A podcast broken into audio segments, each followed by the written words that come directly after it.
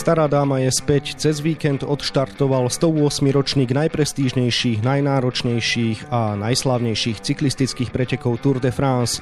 Samozrejme v pelotóne aj náš pretekár Peter Sagan. Viac prezradíme v dnešnom podcaste Denika Šport a športovej časti aktualít Šport.sk.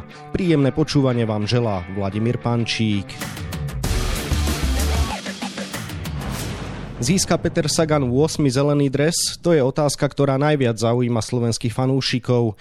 Nielen na to sa budem pýtať kolegu z denníka Šport Ľudovíta Lučaniča, ktorý aj tento rok bude osobne na túr. Želám pekný deň. Dobrý deň, prajem. Pán Lučanič, túr teda navštevujete pravidelne. Určite mi aj upresníte, koľká účasť vás čaká. Spomenul som, že sú to najprestížnejšie, najnáročnejšie a najslavnejšie preteky. Tak čím sú možno pre vás osobne naj? Po tom, čo som v Lani na túr nebol, tento tento rok idem na 24.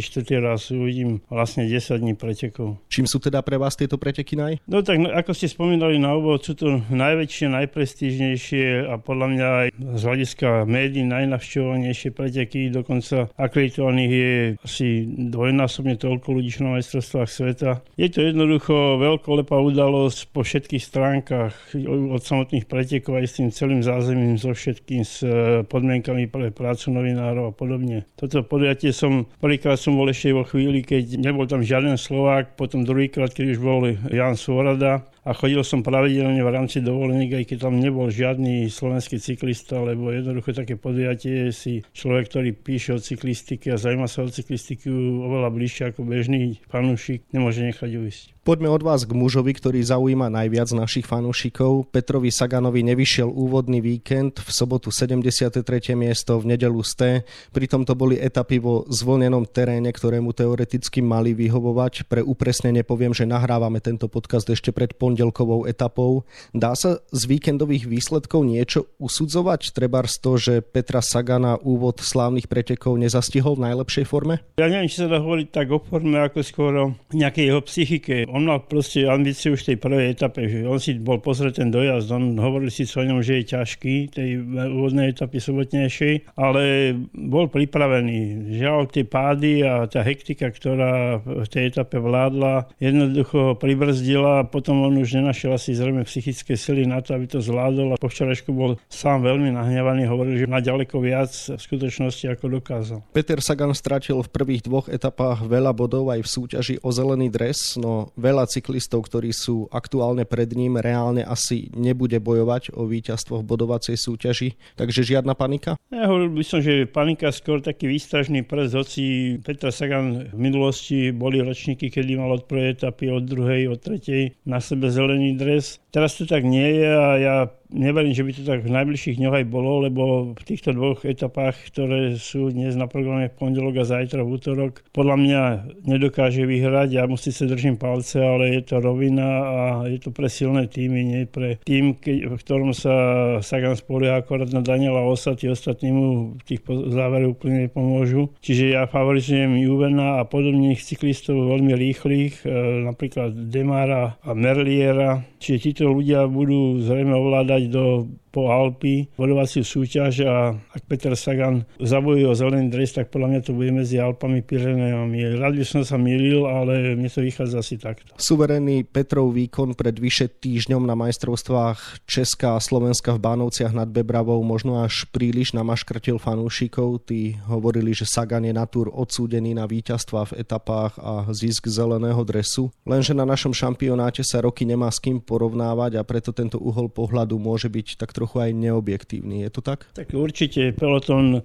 spoločného šampionátu a Tour de France sa nedá porovnávať, ako keby ste porovnávali konia s blchou. Naozaj ako tá úroveň to českého slovenského pelotonu, to je pár jednotlivcov a tam stačí jeden vydarený útok a ako ste suverení, ale príjete na medzinárodnú scénu a máte, máte manko, ktoré možno cítite. Čo sa týka Petra Sagana samotného, neviem, či tá kombinácia, ktorú zvolil Giro d'Italia, Tour de France bola pre neho výhodná v minulosti vždy. Tu formu ladil e, práve smerom k Tour de France. Teraz áno, bol úspešný na Gire, ale potom mal vlastne vyše 3 týždne súťažnú prestávku. Potom jedný preteky spoločný šampionát, ktorý mu nemohol vôbec nejako pomôcť v rámci prípravy alebo ako generálka na Tour de France. Potom hneď Tour de France chýbali mu tie preteky okolo Švajčiarska a podobne, lebo on tú formu po tých klasikoch stupňoval, vynechal, nechal Giro. Je to možno pre neho trošku aj taký pokus a neverím, že sa, ak teda takto malo pokračovať, neverím, že sa k nemu ešte vráti. Skôr sa zameria buď na Giro alebo na Tour. Tento rok je na Tour takmer polovica rovinatých alebo iba mierne zvlnených etáp. Mohla by to byť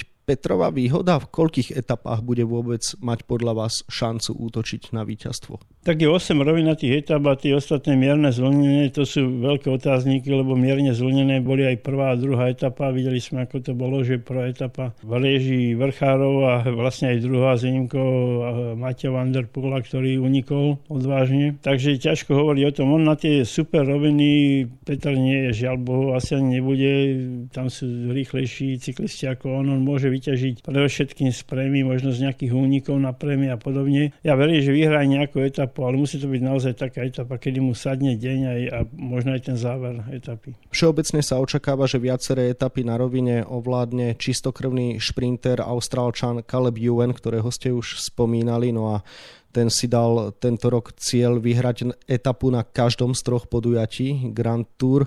Vidíte reálne, že treba nie len Peter Sagan, ale napríklad aj navrátilec Mark Cavendish, či niekto iný by ho vôbec mohli zdolať na čistej rovine? Ja si myslím, že nie. Muselo by sa niečo stať, muselo by tam prísť k nejakému problému kontaktu so superom. On je naozaj aktuálne najrychlejší muž svetového pelotónu. Samozrejme, stať sa môže hocičo, môže tam prísť nejakej taktickej chybe, možno neskorému nástupu skorému nástupu, tak každý je zdolateľný, ale ako, ak sa nič mimoriadne nestane, tak ako treba vsadiť na neho. Bodovacia súťaž je to, čo patrí k Saganovi na turne odmysliteľne dlhé roky. Súhlasíte, že po potvrdení neúčasti vlaňajšieho víťaza Sema Beneta stúpli Petrové šance, respektíve aký široký okruh favoritov v boji o zelený dres vidíte tento rok? Naozaj je začiatok a ťažko povedať. Mnohí športéri možno neprežijú Alpy, dostanú, prídu v časovom limite, alebo po časovom limite, možno Pireneje. Peter je taký, ktorý si to vie dobre ustražiť. Má skúsenosti na rozdiel od tých rýchlych mužov, ktorí kopce nemajú radi, on ich dokáže prežiť aj tie najťažšie a zase v tých takých eh, klasikárskych kopcoch, ja neviem, do troch kilometrov dokáže držať krok aj s tými najlepšími vrchármi. Žiaľ, nepotvrdilo sa to cez víkend, ale ja verím, sa to ešte potvrdí, že Peter sa dostane naozaj zo dňa na deň do lepšej kondície. Potvrdí sa to okruh kandidátov, ťažko povedať, ale ja si myslím, že v konečnom dôsledku do Paríža prídu dvaja, traja, ktorí budú bojovať o zelené tričko. Už ste spomenuli tú Petrovú vyťaženosť vzhľadom na účasť na Grand Tour v poslednom období, tak si to rozoberme podstate éra koronavírusu aj dohoda s organizátormi Giro d'Italia spôsobili, že Peter Sagan jazdí od vlaňajšieho septembra už štvrté preteky Grand Tour. Je to za každým počas troch týždňov veľmi náročná porcia kilometrov a Peter nich vždy útočí na víťazstvo v bodovacej súťaži aj na etapové triumfy. Predsa len nie je to príliš veľká záťaž aj pre špičkov trénovaného cyklistu, hoci je maximálne ambiciózny. Môžeme sa napríklad obávať aj absolútneho výbuchu teraz? Ja by som povedal, že absolútne výbuchu nie. Peter je profík e, s veľkými skúsenostiami vlastne od, od 20 rokov, 19 rokov sa pohybuje v tej najvyššej svetovej cyklistike. Je to dobré, má to všetko dobre zrátané. Tak e, štvrtá Grand Tour, áno, ak, ak by ste v každej bojovali o víťazstvo, je to niečo neskutočné. Chris Froome, e, myslím, že tri po sebe vyhral Grand Tour a grátame takto, že bol medzi tými sezónami. Peter Sagan nie je Chris Froome, ale zase viete, keď príde niekto do cieľa s 2-3 hodinovou stratou v tej Grand Tour, tak e, má to dobre spočítané. On v podstate ide naplno iba tie etapy, v ktorých o niečo bojuje, v tých ostatných vlastne vypúšťa a tak sa to dá zvládnuť. 10 účastí na Tour de France to je už jedna veľká kapitola v kariére cyklistu. Sagan ju ozdobil rekordnými 7 zelenými dresmi za víťazstvo v bodovacej súťaži a 12 víťaznými etapami. Pri väčšine jeho úspechov na Tour ste teda osobne boli. Keby ste mali narýchlo vypichnúť 1-2 naj momenty Saganových triumfov na francúzskych cestách, tak ktoré by to pre vás osobne boli? Ja by som súhlasil s tým, čo odpovedal na otázku, ktorú sa opýtali na online tlačovej besede pred štartom Tour de France, kde povedal, že je ťažko vypichnúť jeden. Áno, prvé víťazstvo etapové prvé zelené tričko v Paríži na pódiu, prvýkrát v žltom tričku. Tých momentov je viacero, ťažko povedať, ktorý jeden, lebo naozaj Peter Sagan tých úspechov na Tour de France e, má toľko, že pri každom z nich človek prežíva nejakú radosť. Predsa je to, je to Slovák a ho dekorujú na pódiu medzi cyklistami z krajín, kde cyklistika je oveľa viac rozšírená, majú oveľa širší okruh dobrých cyklistov. Tak ja by som možno, že prvé jeho žlté tričko by som, som aj keď prvýkrát ňom stravil len jeden deň, respektíve jednu časovku tímovú, aby som vyzdvihol to, že predsa žlté tričko je žlté tričko na tú. Skúste porovnať Petra Sagana z roku 2012, keď ako mladík vyhral prvé tri etapy na túr a potom získal aj premiérový zelený dres s tým Turminátorom, ktorý má dnes 31 rokov, na konte 118 víťazstiev v profi kariére na ceste. V čom je Peter iný a vôbec je dnes väčšia konkurencia na túr v jemu vyhovujúcich etapách, ako bola Trebars pred tými desiatimi rokmi? Tak Peter mal jednu jedinú výhodu, že ho svet nepoznal, alebo poznal ho len veľmi málo a nikto nevedel, čo môže od neho čakať. Postupom ale sa na ňo sústredila pozornosť vlastne všetkých súperov. Nikto nechcel s ním ísť, každý vedel, že keď s ním pôjde, keď bude s ním spolupracovať, tak z toho bude vždy len druhé miesto a Peter bude prvý. Ja si myslím, že dnes je skúsený, dnes nerobí zbytočnosti, ale viac sa mi páčilo, keď bol také ucho a prekvapoval superov, prekvapoval tých najväčších superov, tie najväčšie mena, nikoho sa nebal. Takže nie imponoval Peťar vtedy, samozrejme teraz je trojnásobný majster sveta, majiteľ 7 zelených tričiek, ale ja si myslím, že Peter Sagan taký, Peter Sagan to bol vtedy trošku iný ako je dnes. No. Keby ste mali typovať, stavili by ste si na Petra, že tento rok získa 8 zelený dres? Tak ako jeho veľký priaznivec áno, ale zrejme by som to poistil ešte niečím iným. Je logické, že Peter zatiaľ nemôže hovoriť o svojom budúcom zamestnávateľovi, ale podľa viacerých indícií v Bora Hansgrohe po tejto sezóne skončí.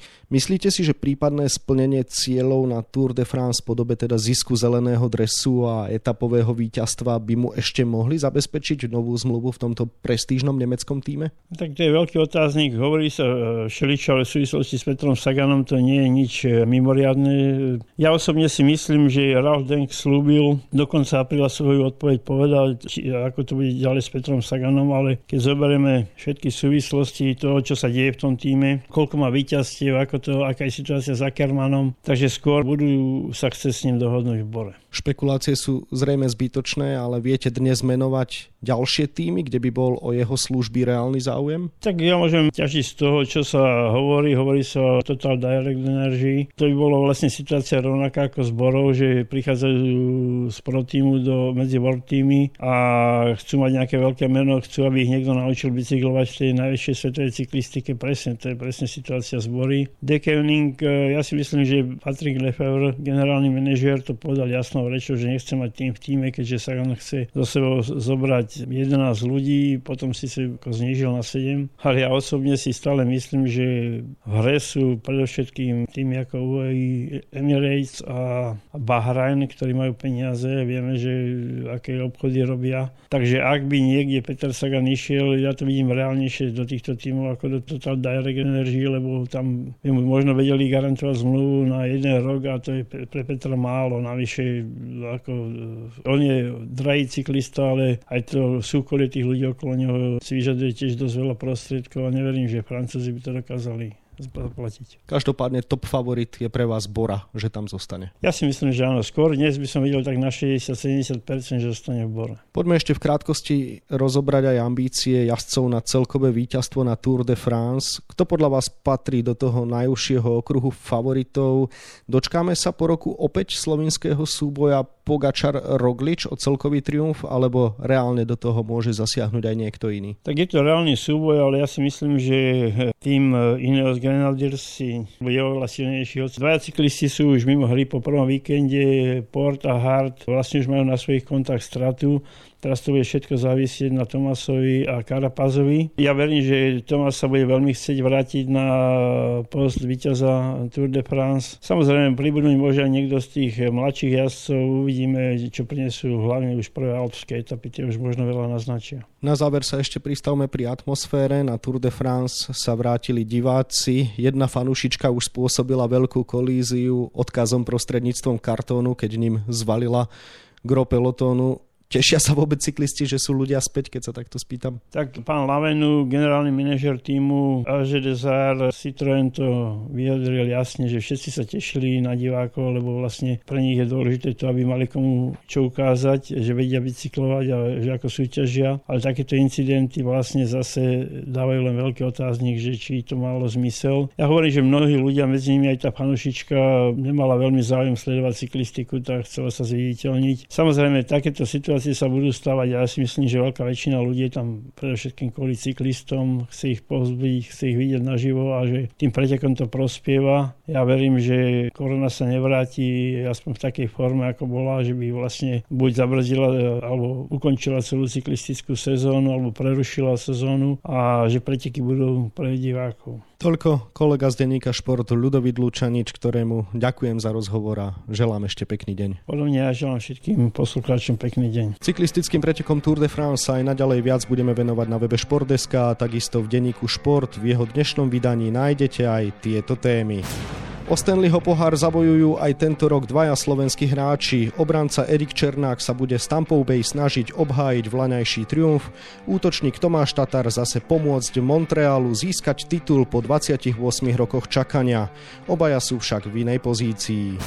Hamšík má za sebou krásnu futbalovú kariéru, v Trabzonspore ho budú milovať a určite tam veľmi dobre zapadne.